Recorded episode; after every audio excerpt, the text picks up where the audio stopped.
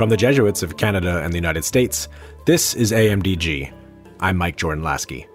And I'm joined today by co-host Meg Ann Leach. Meg works in our Office of Communications, focusing on social justice issues. Meg, how's it going? I'm doing great. How are you, Mike? Oh, I'm good. We just had the chance to talk to one of our all-time spiritual heroes.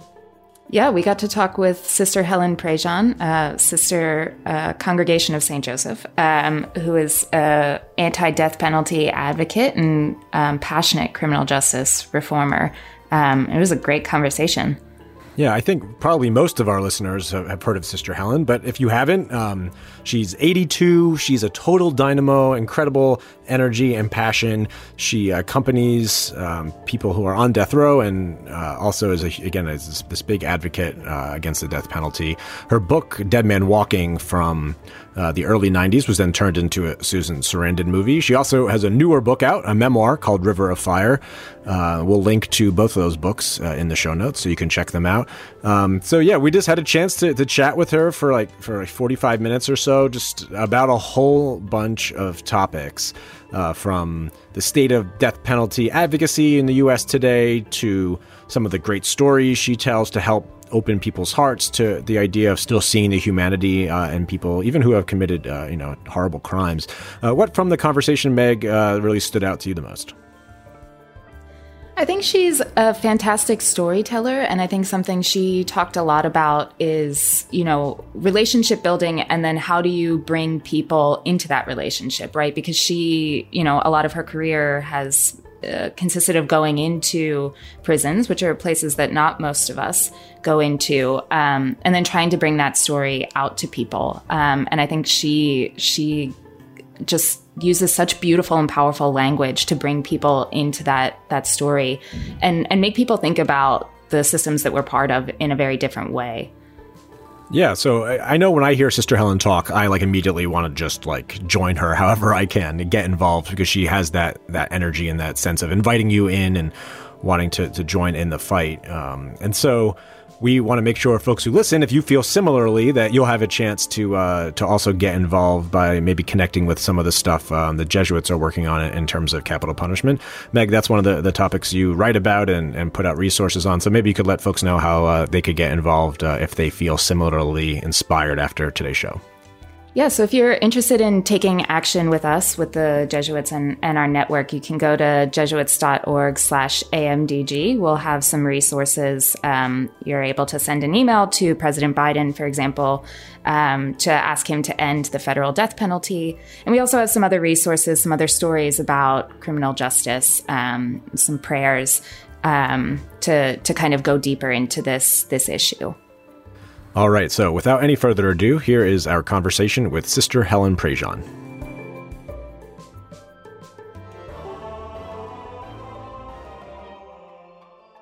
Well, Sister Helen Prejean, welcome to AMDG. Thanks so much for taking the time to talk to us. How are you doing today? I'm doing great today. I'm doing really great. It's May in New Orleans. The jasmine is blooming. The whole block is filled with the smell of this sweet jasmine. And May is the oleanders are blooming, and the magnolia trees are blooming. And since I've been home with this COVID and I haven't had to get on planes for a year, I have a bird feeder and I got flowers growing, and it's a creative time. And you're going to flip at this, but it didn't stop the mission and ministry at all.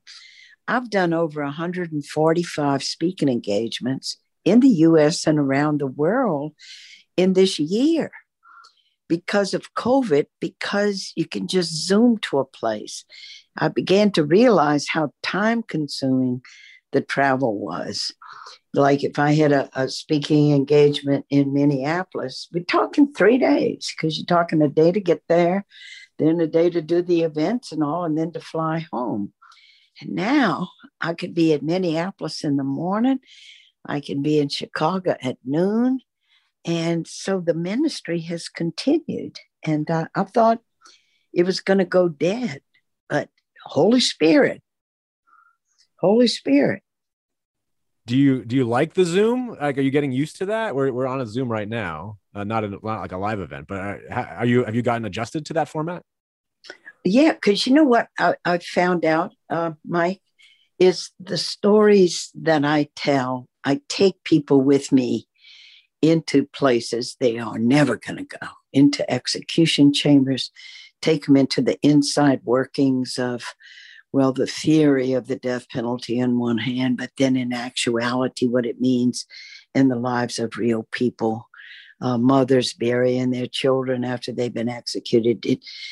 Through this story, see this, I'm a servant of the stories, I'm realizing, because I've been a witness. I've accompanied 6 human beings to execution, been with their families as they buried them afterwards. And I've been with the victim's family and seen the hypocrisy, really, and moral bankruptcy of the state offering them that to heal them, they're going to give them a front row seat where they get to watch while the state kills the one that killed their loved one, and saying that's going to give them their favorite word, closure or peace, and just been there with people in all these experiences. So what happens with the Zoom is once people are really within sound of the story, it's kind of like everything else drops away. And the story has real power. So I have found that Zoom does not inhibit the story. Yeah, I'm glad to hear that. I know people have talked about in the pandemic, like how COVID has revealed inequalities or revealed things that are true about this country and the world that maybe have been true a long time, but just not on the surface, but maybe we've learned about them. What, from your perspective, what truths about America do you think the pandemic has revealed? Absolutely, hands down, the difference in healthcare. And people of color who do not get healthcare have died at 3 times or maybe more the rate of people that have healthcare, hands down. And secondly, poorer people that don't have broadband are just eliminated from all the means of connecting with people through this. Huge connections right off the bat about that. One of the things, too, that COVID revealed, which is, this is staggering. This is a kingdom of God thing that has happened, is the problem was so big and so pervasive with this pandemic coming and people dying. It was so overwhelmed, every system, that I think it caused a change even in the way the election went, that Biden was elected, because it so knocked out every one of the ways of operating in the systems. And if we, without a creative leader who could immediately see the pandemic for what it was, which means you trust science, and begin immediately to take emergency measures and to summon all the financial sources through the Defense Production Act to get the vaccinations to people, you were going to have an economy that was going to tank. And that's just exactly what happened. And we got in such disarray that I think it brought people to the polls. We had more participation in this recent election than we have, I don't know, maybe numbers that we've never had before, and brought us Joe Biden as president.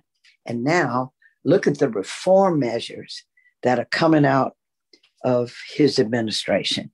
First, the COVID-19 relief package. And now looking at infrastructure, not just as roads and bridges and airports, but the human infrastructure, childcare, universal education for young children, community colleges, human infrastructure. And it's just amazing changes because something really big happened to us. So capital punishment has, been in the news a lot lately, particularly at the start of this year. We had a rush of federal executions, and they were the first federal executions in 17 years. But at the same time, Virginia recently abolished the practice of the death penalty. And I think that in our public landscape, we're having a lot more conversations about criminal justice reform more broadly and anti-death penalty advocacy, especially among young people. So I'm curious how you're kind of seeing the landscape of anti-death penalty advocacy right now. Are we moving in the right direction on this issue? Yeah. Well, the only right direction for us, of course, is away from the death penalty. And here's what the whole Trump bar slew of executions exhibited. What it revealed was the basic flaw that has been in the way that the Supreme Court set up the death penalty in Gregg v. Georgia in 1976.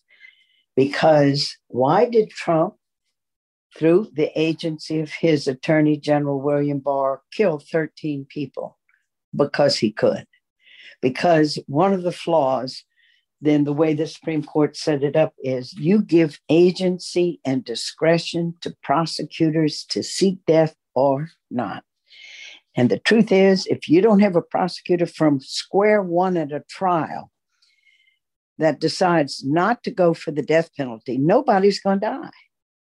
But that discretionary power in the hands of prosecutors is what makes the death penalty possible.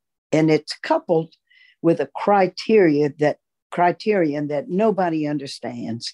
And that criterion is you don't give the death penalty for ordinary murders, not your garden variety murder, whatever the Sam Hill that means, only for the worst of the worst. And what's the understanding behind worst of the worst? Well, these are the crimes that by their nature that are so outrageous, and that the character of the person who does them by their nature are so evil and so irreformable that we can't even put them in prison. We have to, because they'll kill other inmates. It's their nature. They're natural born killers. And that's the criteria, the worst of the worst, and coupled with discretion. So why, after a hiatus of 17 years, did we suddenly have 13 human beings die in federal executions? Because Trump had the discretionary power to kill, and so he did. And it highlighted that. It made it so clear. And then when we look at the pattern in the states, you just see, look at the counties where you have prosecutors that want to go for death, and they are side by side with prosecutors in other counties that never go for death.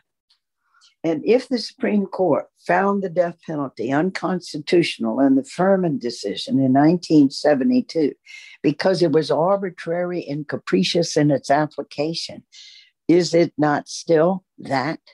There was no way that you could ever set guidelines that were ever going to be able to hone it down to just a few guidelines where juries are going to be able always and everywhere to be able to say, okay, this person deserves death and this person doesn't.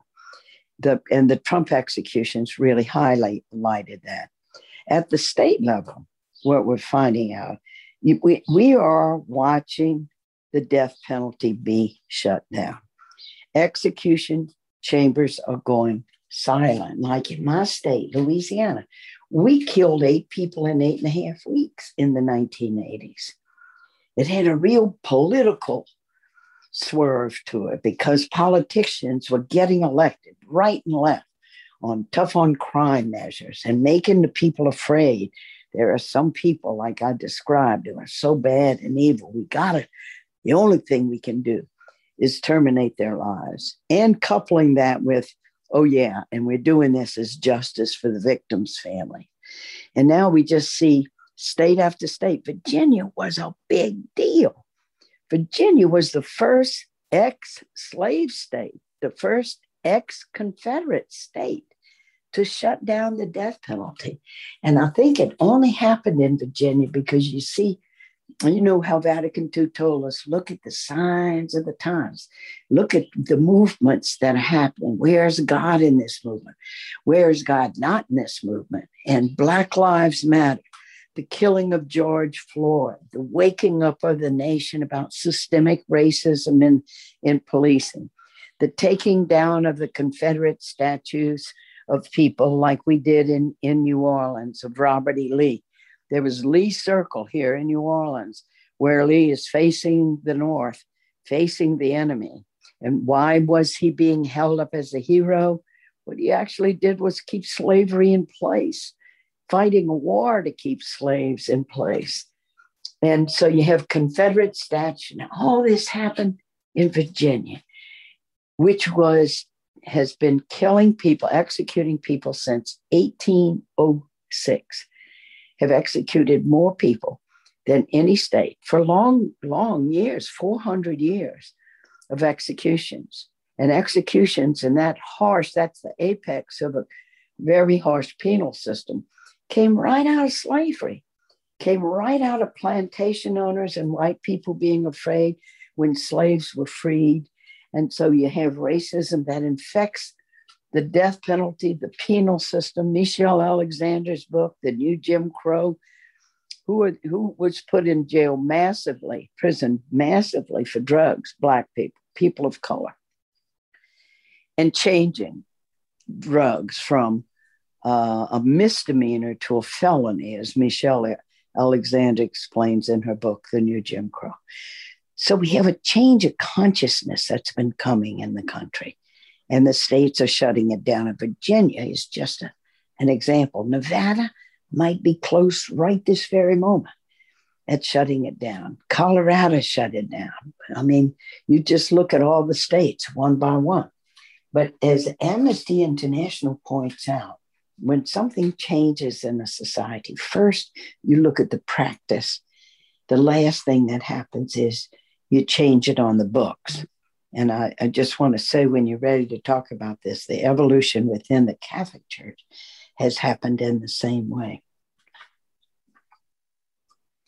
So what steps do you see forward in this movement? You know, how do we get to changing on the books, both at the state level, but also at the federal level as it relates to, you know, criminal justice? Well, federal level is going to be up to Biden largely. And I believe, and he's already stated, do you know, this was the first presidential campaign we had where we had candidates who said they were against the death penalty. It never happened before. And that's because the consciousness in the people is changing. There are a number of factors of why the people are waking up that the death penalty doesn't really help anything. In fact, it hurts a lot because it's very, very costly. All those resources, millions of dollars going in to kill one person, and all the other things you're neglecting at risk, kids, healthcare, housing, to pour it into the killing of one person.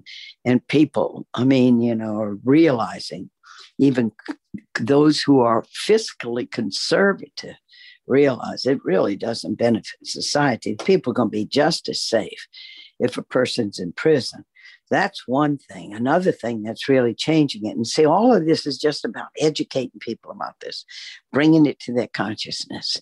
It's all about that. Thurgood Marshall, first African-American Supreme Court justice, said, a lot of Americans say they support the death penalty, but educate them on it and they're not going to support the death penalty. And that is the movement. That is what has to happen. The other thing that's really waking up people is the huge number of mistakes we've made of putting the wrong people on death row, going to trial and finding them guilty. And in fact, they were innocent. Plenty mistakes. And that's related because it's only poor people that go to trial for their lives. Rich people get really good lawyers, and DAs will think 50 times before they go on publicly and try to go for a death sentence. Only poor people. Often public defenders overworked, underpaid, no resources. Truth doesn't come out at trial. We have so far, in counting, 185 wrongfully convicted people who were put on death row, sometimes for 30 years. Glenn Ford in Louisiana, he was on death row wrongly for 30 years, came out, had cancer, year later died.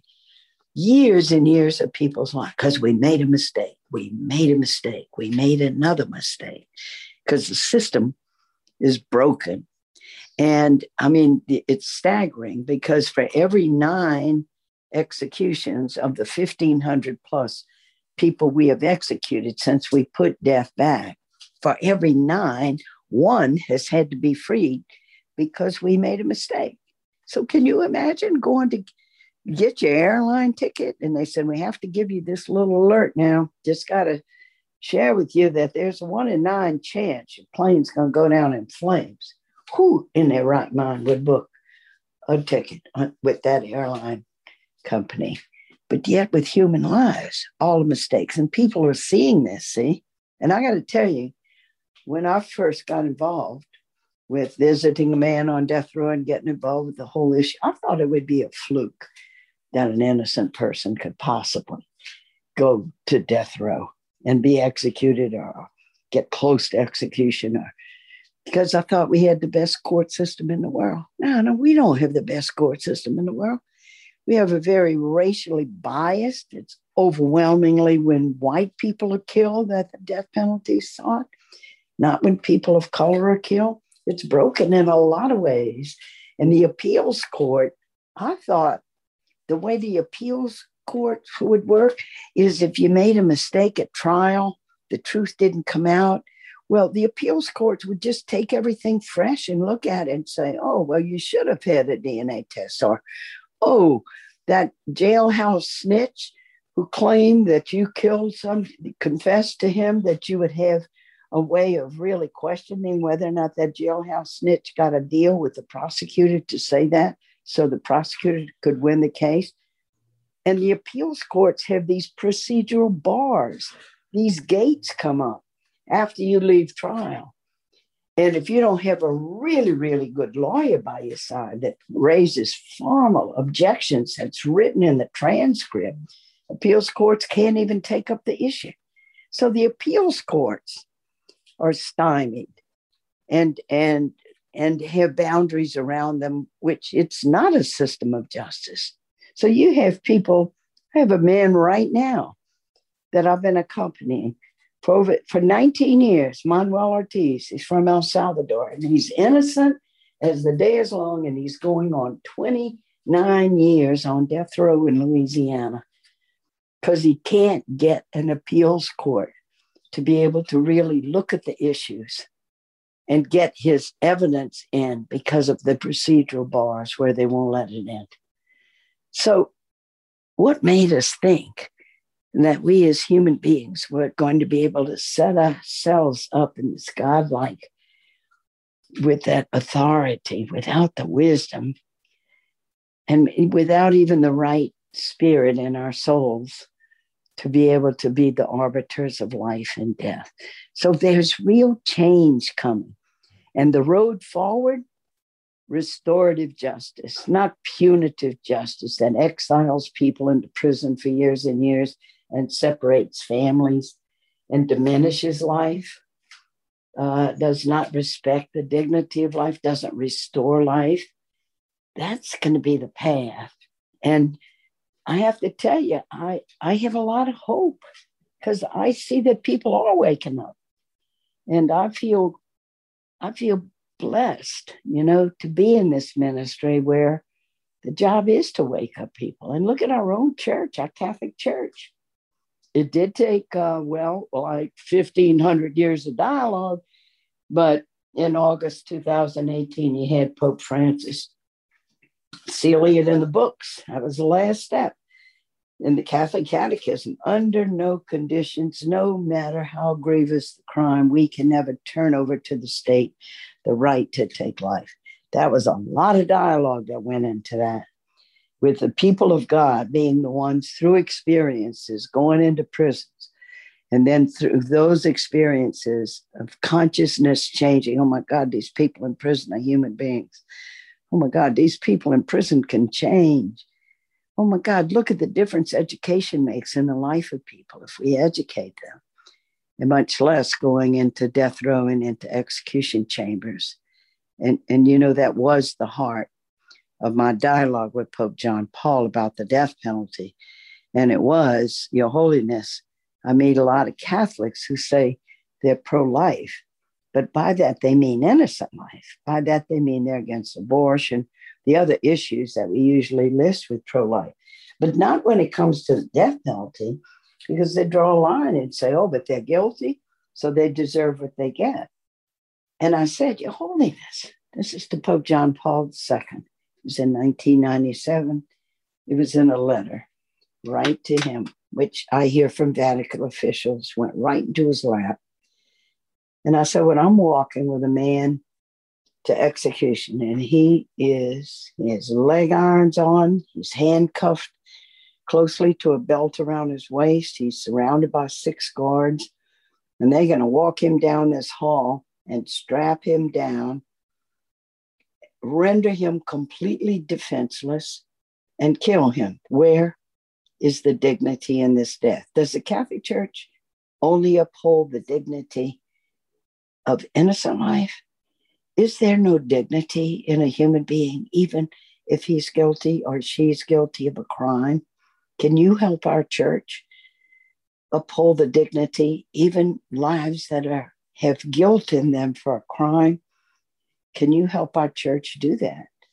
And Pope John Paul did a very significant thing and paved the way for Pope Francis's final sealing of it by changing the catechism. In 1999, when Pope John Paul II was in St. Louis, he, for the first time, put the death penalty in with other pro-life issues and said no to abortion, no to euthanasia, no to physician-assisted suicide, and no to the death penalty, which is cruel and unnecessary.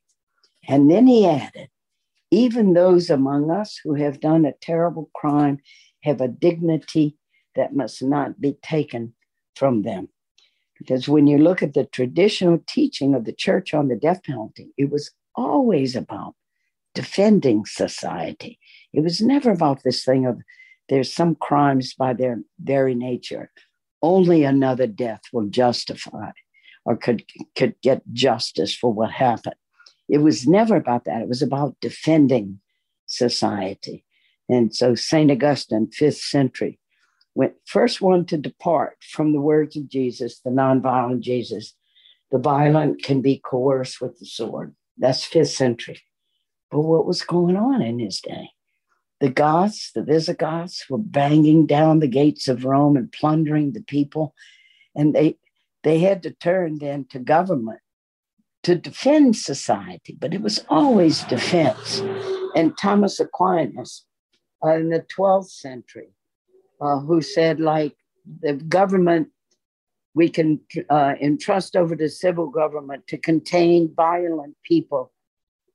It's like cutting off a gangrenous limb. It's to defend society. But boy, when you then narrow it down and into here's a man being strapped down and killed, and we have a way to defend society in prison, you cannot morally justify it. And I think that was the crunch point for Pope John Paul and the popes. But it's the people who wake up, and the Spirit moves in the people. And Vatican II defined our church as the people. So the Spirit moves in the people go into the prisons, the people have the experiences, and then the people in discerning how the Spirit's moving through consciousness and conscience change. And that's how we get change in the church. I'm sure you've talked to so many Catholics over the years who are skeptical, but you're also mentioning how your stories can take people places, how you can see this Spirit move and change people's hearts. I'm wondering, like, what stories or facts, it's probably stories, right? More than facts, you go back to over and over that seem to soften people's hearts. Because you bring them there. See, people deep down are compassionate. People are good. If people are made to be afraid, then people can say, oh yeah, I'm for the death penalty. Or yeah, I'm for torturing those people in Guantanamo because they might have information about those terrorists. And then there's this saying from Latin America, what the eye does not see, the heart cannot feel. So by telling stories, see, there were books out before Dead Man Walking that had facts in it. They had statistics in it of why the death penalty wasn't a deterrent. And yeah, it was racially biased. But facts don't change people's hearts. Now, when facts, when information is combined with story, and there, when I wrote Dead Man Walking, I'm going to just say flat out, in the providence of God, I had this really great editor at Random House, Jason Epstein, and he helped me shape that story. And when I sent him the first draft of Dead Man Walking, he looked at it, and we looked at it together. He said, nobody's going to read your book because you are so into the human rights of this person and why this person should be executed. But you wait far too long to talk about the crime. I mean, this man, Patrick Sonnier, and his brother killed two teenage kids in cold blood and left their dead bodies in a sugarcane field there in Louisiana. If within the first 10 pages, you don't bring people into this crime and your own horror at it, and then gradually take them over into that execution chamber and see now how we as a society are going to respond to that killing, nobody's going to read your book. And then he also pointed out that to put all the important information about how the death penalty works, how it's only poor people, how it's when you kill white people, way into footnotes. Only scholars are going to read footnotes. The secret of being a good writer is you got to tell the story, and your reader's going to read story. And along the way, you put in all the important information you want them to have. So in Dead Man Walking, I do two things. I take it, the reader with me into the criminal, the one who did the crime, and the punishment of the criminal, and expose what the death penalty really is. But then on the other side, what about the victims and the suffering of the victim's family? The real hero in Dead Man Walking is the father of young David LeBlanc, 17 years old, who was killed by Patrick Sonnier and his brother. He's the real hero because he really took me through his own journey into forgiveness and what that really means. Because he had everybody around him. This was all in the 70s. The death penalty had just been reinstituted in the Supreme Court. We had politicians in Louisiana that were running for office and bragging about how many death penalties they got if they had been prosecutors. And all around him, Lloyd LeBlanc had people telling him, Lloyd, you got to be for the death penalty or look like you didn't love David. Culture plays such a part in how we think and how we feel about things. And in the Deep South, which has always, had a harsh penal system. But then when I met this man, prayed with this man, he kept vigil before the Blessed Sacrament from 4 to 5 in the morning on Friday mornings, prayed with him, then had breakfast with him, then got to be friends with him. And he shared his journey. He said, Sister, people think forgiveness is weak, like you're condoning it. But he said, here's what happened to me. I wanted to kill those two brothers with my bare hands, but anger was taking over my life. I've always been a kind person. I've always loved to help people. And I was losing it. I was snapping at my wife and making her cry, the poor woman. She almost lost her life just by losing David. She has to visit his grave every day just to make it through her day. And he said, I was struggling so hard. I was praying. And he said, sometimes my wife, Eula, and I go to different Catholic churches. I wanted to hear from some pulpit, some priest say about the gospel of Jesus and that Jesus had said we're to forgive. And I couldn't hear it anywhere. And he said to me, and it was true. It was a big, big, big mistake I made. And Sister, you weren't there for me either. I didn't have you to talk to. And I was staying away from the victims' families because I was scared to death of them, scared of their anger, scared of their rejection. But then with the grace of God, he made his way. And he came to a point, and when he told me this big point of illumination, of revelation, He put out his hand, like you say, stop. And he said, then I said to myself, they killed my boy, but I'm not going to let them kill me. And he set his face to go down the road of forgiveness, never condoning. But even if you look at the word forgive, it means to give before.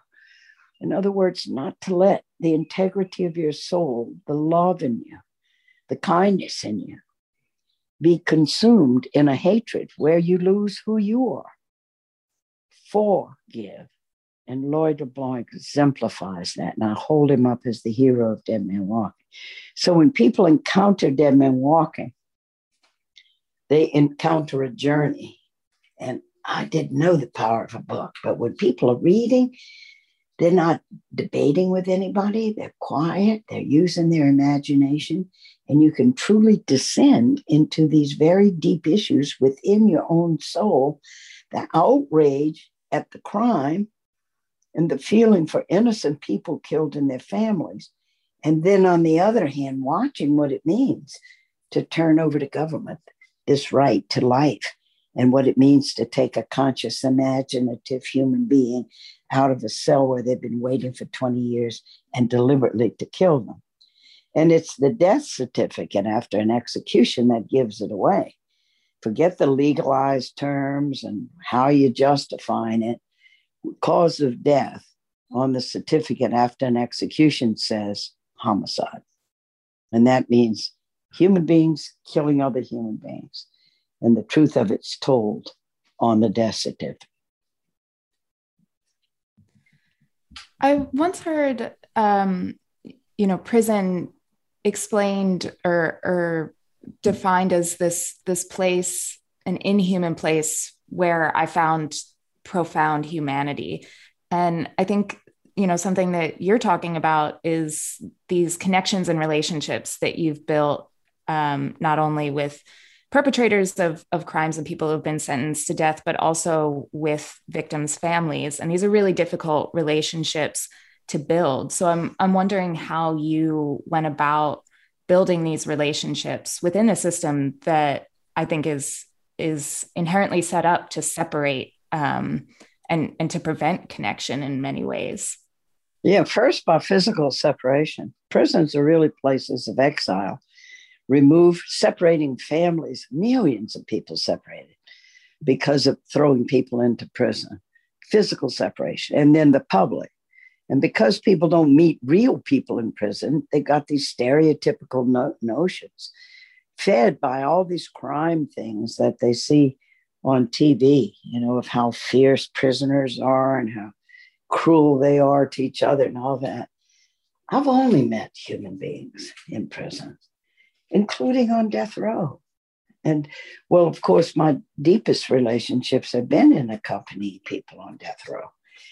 And granted, most of them were guilty of doing unspeakable crimes. But the minute you look into a human being's eyes, and you have that realization, at least I did.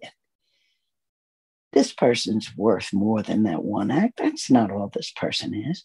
Did you know even at trials, that when a prosecutor is even going for the death sentence, and maybe there's just been this atrocious crime a person has done, that prosecutor can never point to that person and say, that's an evil person. They can never attribute evilness to the person, only to the act. And there's nothing like meeting human beings. This is what needs to happen to cross the bridge or build the bridge between races in this country. Look how segregated we still are socially, in church, in so many ways, of not being with other people of different races and ethnic groups. We kind of tend to live in our own little bubbles. And even Martin Luther King had said, Sunday when people go to church is the most segregated day of the week, time of the week. So we have to, in a lot of ways, prisoners, yes, but also white people in the suburbs and people more in the inner city. How can we build these bridges together? Being with immigrants. Look at the image you can have of immigrants that ex-President Trump just talked about them as rapists and drug dealers and people who want to come in and hurt us and take our jobs. And those are such negative, demonized images of people. That's not real people. And that's what I love. The gospel is about we live on the ground and we reach out to each other as human beings and brothers and sisters. And that's the big task before us. With prisons, yes. And yes, there is penal reform that is beginning to happen and changes. We have a DA now in New Orleans, Jason Williams, African-American man, declared when he ran, I'm not going to seek the death penalty. That's also what happened in Virginia. You had district attorneys beginning to run saying, I'm not for the death penalty. And that shows change of consciousness in the people. And then Jason Williams is freeing people from prison, like young people who were sent there for these long sentences. And there's a whole group now working in Louisiana called Unjust Punishment. Why send a young person to prison who had a residue of marijuana in his pocket and put him in prison for 20 years? It's just so disproportionate. And so there's waking up going on. And when there's waking up going on, the Spirit of God is present in us and helping us. And so I believe we are just beginning the road of reform in our prisons, more to a path of restorative justice and not punitive.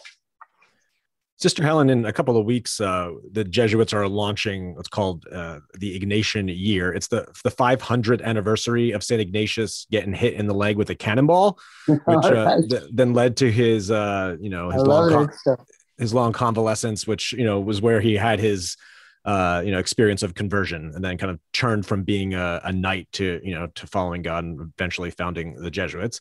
I'm curious for you, like when you think of those cannonball moments, do you have like those moments, big or small, in your life you look back on and think like, oh, it was kind of after that moment that things were different for me, that were part of my own conversion or ongoing faith journey?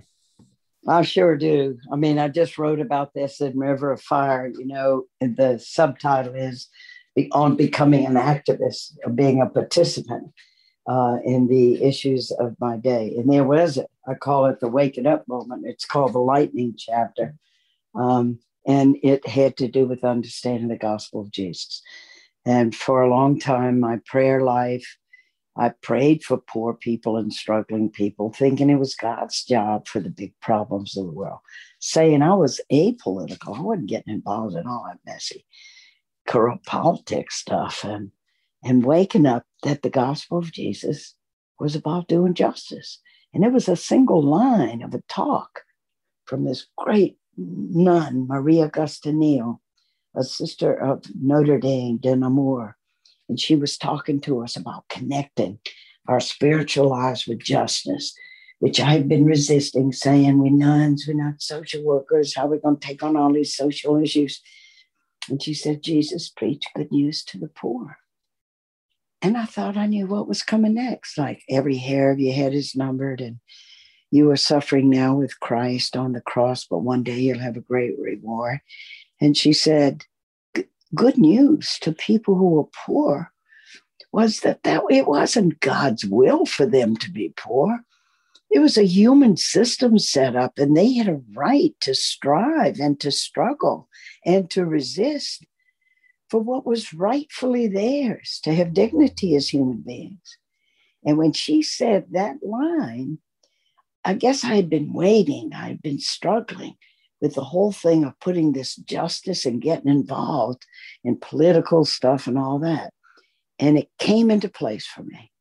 And I came away from that conference, came back to New Orleans, immediately started getting on a bus and going into the inner city. And that led to my going and living there in the St. Thomas housing projects here in New Orleans and working at a place at Hope House where African-American people became my teachers.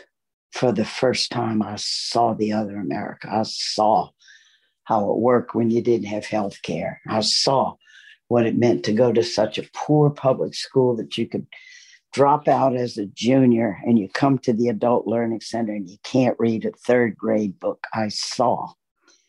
And they taught me. It was the first time I learned about white privilege, heard about the racism that's in every system, including linguistic racism. And so we open up the dictionary and we read the definition of white, and then we read the definition of black. Linguistic racism: white, pure, white, good, black, blackball, blacklist, black bad, even in the language. And I learned, and it was in that soil, there among poor and struggling people, my teachers, where one day I stepped out of that Adult Learning Center and I got this invitation. It was casual.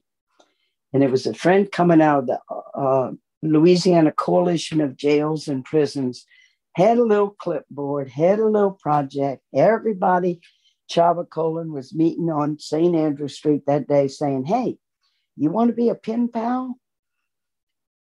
And so he comes to me and he says, hey, you want to be a pen pal to somebody on death row? And I say, sure, I could do that. I was an English major. I could write some nice letters.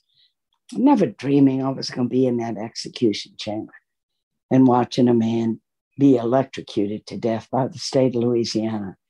But that's the way God works with us. Maybe if I had known what was waiting for me at the end of that road, I never could have said yes to writing that letter to Patrick Sonnier in 1982. But that's the way God works. And it's like you put your little boat into the current and you start going. And then, you know, the path is made, but you don't have the blueprint all ahead of time. But the experiences taught me. And there I experienced the deep humanity and dignity, even of guilty people. And then came out of that execution chamber that night and then had that moral imperative, my soul on fire, with what I'd seen and what I experienced and what I'd learned. And that moral imperative then to share the story, which I still do, which I'm doing with you now. I love that image that you use of putting the boat in the current and following the current. And I think in the spirit of that, I want to zoom out a little bit for our last question. You know, last year you wrote a letter to Pope Francis expressing your concerns over this very deep wound at the heart of the church, the way that the church treats women. And you write about how women's ways of imaging God are muted. So I'm curious, you know, how you would see your ministry changing if women's voices were unmuted, and how we can kind of go about achieving that in the global church? Yeah, well, first of all, just to say, Vatican II defined the church as a pilgrim church. It means we're always on the way. So look, here in the death penalty issue, 1,500 years of dialogue and experience happening. Church used to hold that slavery was okay, quoting from the Epistle of Paul, slaves obey your masters. We're going to get it about women too. We're very much in a current because it's based on something that's false. Because when women are baptized, we are baptized into and have the image of God in us, just like men. And it's just pure sexism that women are not part of policymaking or leaders of faith standing at in the sanctuary, that women cannot preach. They have a little thing called, we're going to get away, only the priest can preach. Only the priest can, only males actually can read the gospel. We have male deacons proclaim the gospel. We're going to change because it's just not based and rooted in truth and the truth of the gospel about the inherent dignity of women. And so I wrote that letter, knowing that change is possible and it is going to come. It hasn't changed my mission in any way. And one of the things I said to Pope Francis is I have preached in churches, in synagogues. I have before the United Nations, before And I can't preach in my own church. I could give a thing called a little reflection after communion. And that's got to change. That's not according to the gospel of Christ. And it's not really befitting the dignity of women. Now, if you, as they say, it's almost a cliche, you don't turn a cruise ship around with just one swift shift of the tiller. But it is going to change. See, and I believe now in the movement. I believe that movement brings about change because I'm witnessing it with the death penalty. Same thing about gays. I mean, the actual, if you look at the Vatican document, it's terrible, saying that gays are intrinsically defective people. What? And you see there again, the experience of the people of God, the sensus fidelium of the faith. Who experiences gay people as intrinsically defective beings? God, they're beautiful human beings. They're human. And there, the experience is going to keep bubbling up. It's going to keep bubbling up. And it's going to change. And so hope is an active verb. You got to be engaged. You got to be involved to have hope. Because that hope runs through you. You feel the life course coming through you. When you put your hand on a rope, engage in justice in some way. If you're standing on the sidelines and looking and just trying to process all this information, you can feel paralyzed. But the diet week, one of the gifts Vatican II gave us was to affirm that every human being has a conscience.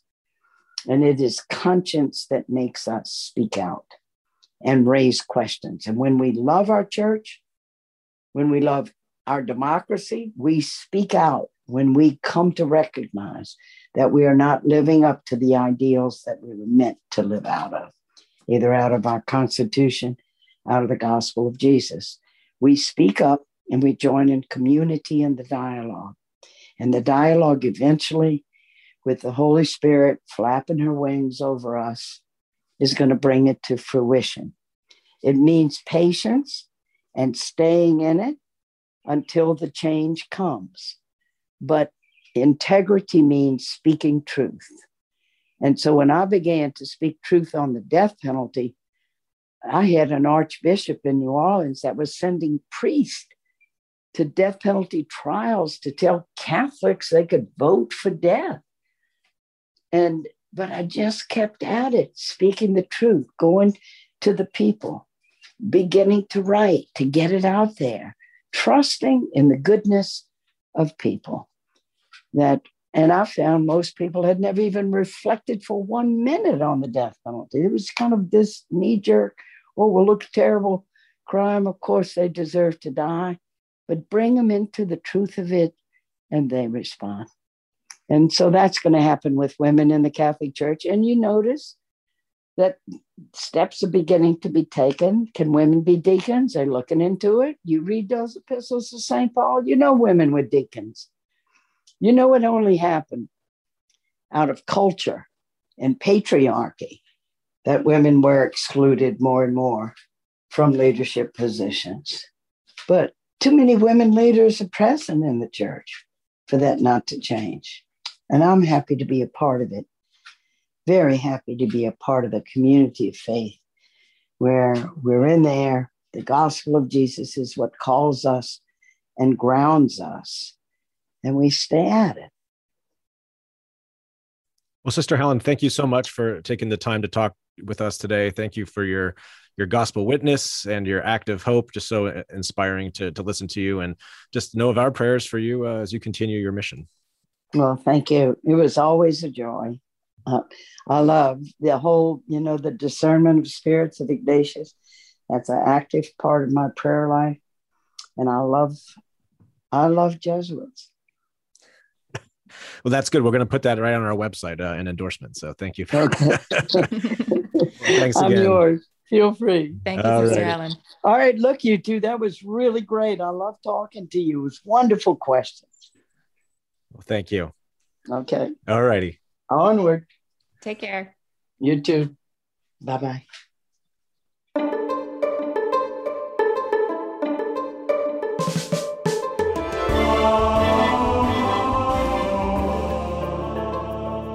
AMDG is a production of the Jesuit Conference of Canada and the United States, and when we're not working from home, the show is recorded at our headquarters in Washington, D.C. AMDG is edited by Marcus Bleach, and our theme music is by Kevin Lasky. The Jesuit Conference communications team is Marcus Bleach, Eric Clayton, Megan Leepsch, Becky Sindelar, and me. Connect with the Jesuits online at jesuits.org, on Twitter at Jesuit News, Instagram at We Are the Jesuits, and facebook.com/Jesuits. Sign up for weekly email reflections by visiting jesuits.org/weekly. If you or someone you know might be called to discern a vocation to the Jesuits, connect with the Jesuit vocation promoter at beajesuit.org. Drop us an email with questions or comments at media@jesuits.org. You can subscribe to the show on iTunes, Spotify, or wherever you listen to podcasts. And as St. Ignatius of Loyola may or may not have said, go and set the world on fire.